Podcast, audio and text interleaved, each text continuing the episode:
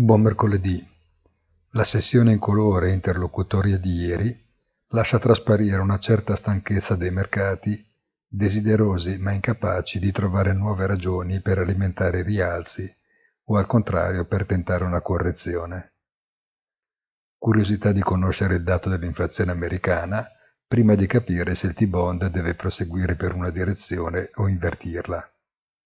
Dubbio se le criptovalute abbiano già vissuto il momento di massimo fulgore. Ansia di verificare in fretta l'efficacia della campagna di vaccinazione. E nel più modesto panorama italiano, infine, desiderio di conoscere le vere chance di sopravvivenza del governo Conte. Queste e tante altre domande aspettano risposta. Difficile credere a movimenti di mercato in loro assenza. Buona giornata e come sempre appuntamento sul sito easy-finance.it.